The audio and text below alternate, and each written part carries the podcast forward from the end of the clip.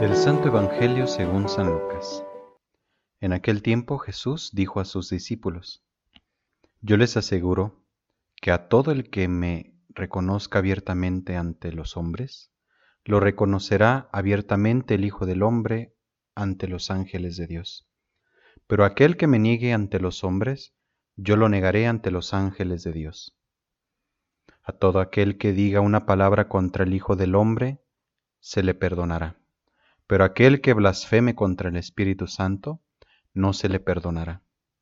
Cuando los lleven a las sinagogas y ante los jueces y autoridades, no se preocupen de cómo se van a defender o qué van a decir, porque el Espíritu Santo les enseñará en aquel momento lo que convenga decir.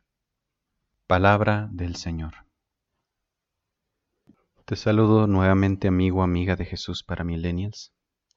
Sabemos que la vida nos pone en situaciones donde debemos dar testimonio de lo que amamos y creemos. Reconocer a Jesús delante de los hombres es confesar que le amamos y le deseamos seguir.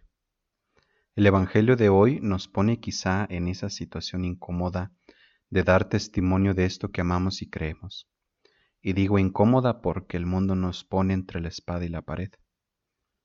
Claramente no se trata solo de decir con nuestra boca, sino de ir a las últimas consecuencias en los tribunales humanos por dar testimonio de nuestra fe.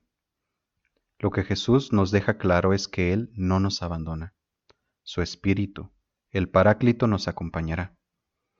Pero para ello necesitamos de verdad dejarnos guiar por Él. En la vida podremos desdecir nuestra elección por Cristo cuando le fallamos con un antitestimonio, o como dice el Evangelio de hoy, negar al Hijo del Hombre, porque eso tiene remedio en la misericordia de Dios. Podemos caer y levantarnos.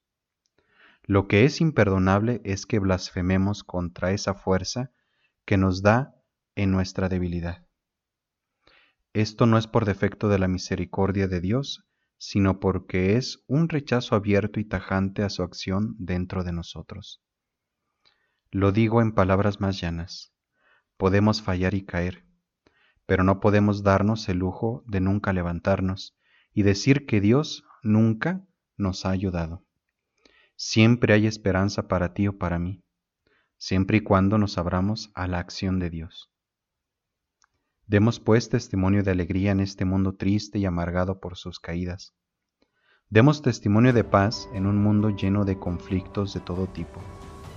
Demos testimonio de coherencia y perseverancia en un mundo lleno de superficialidades y poca convicción de vida.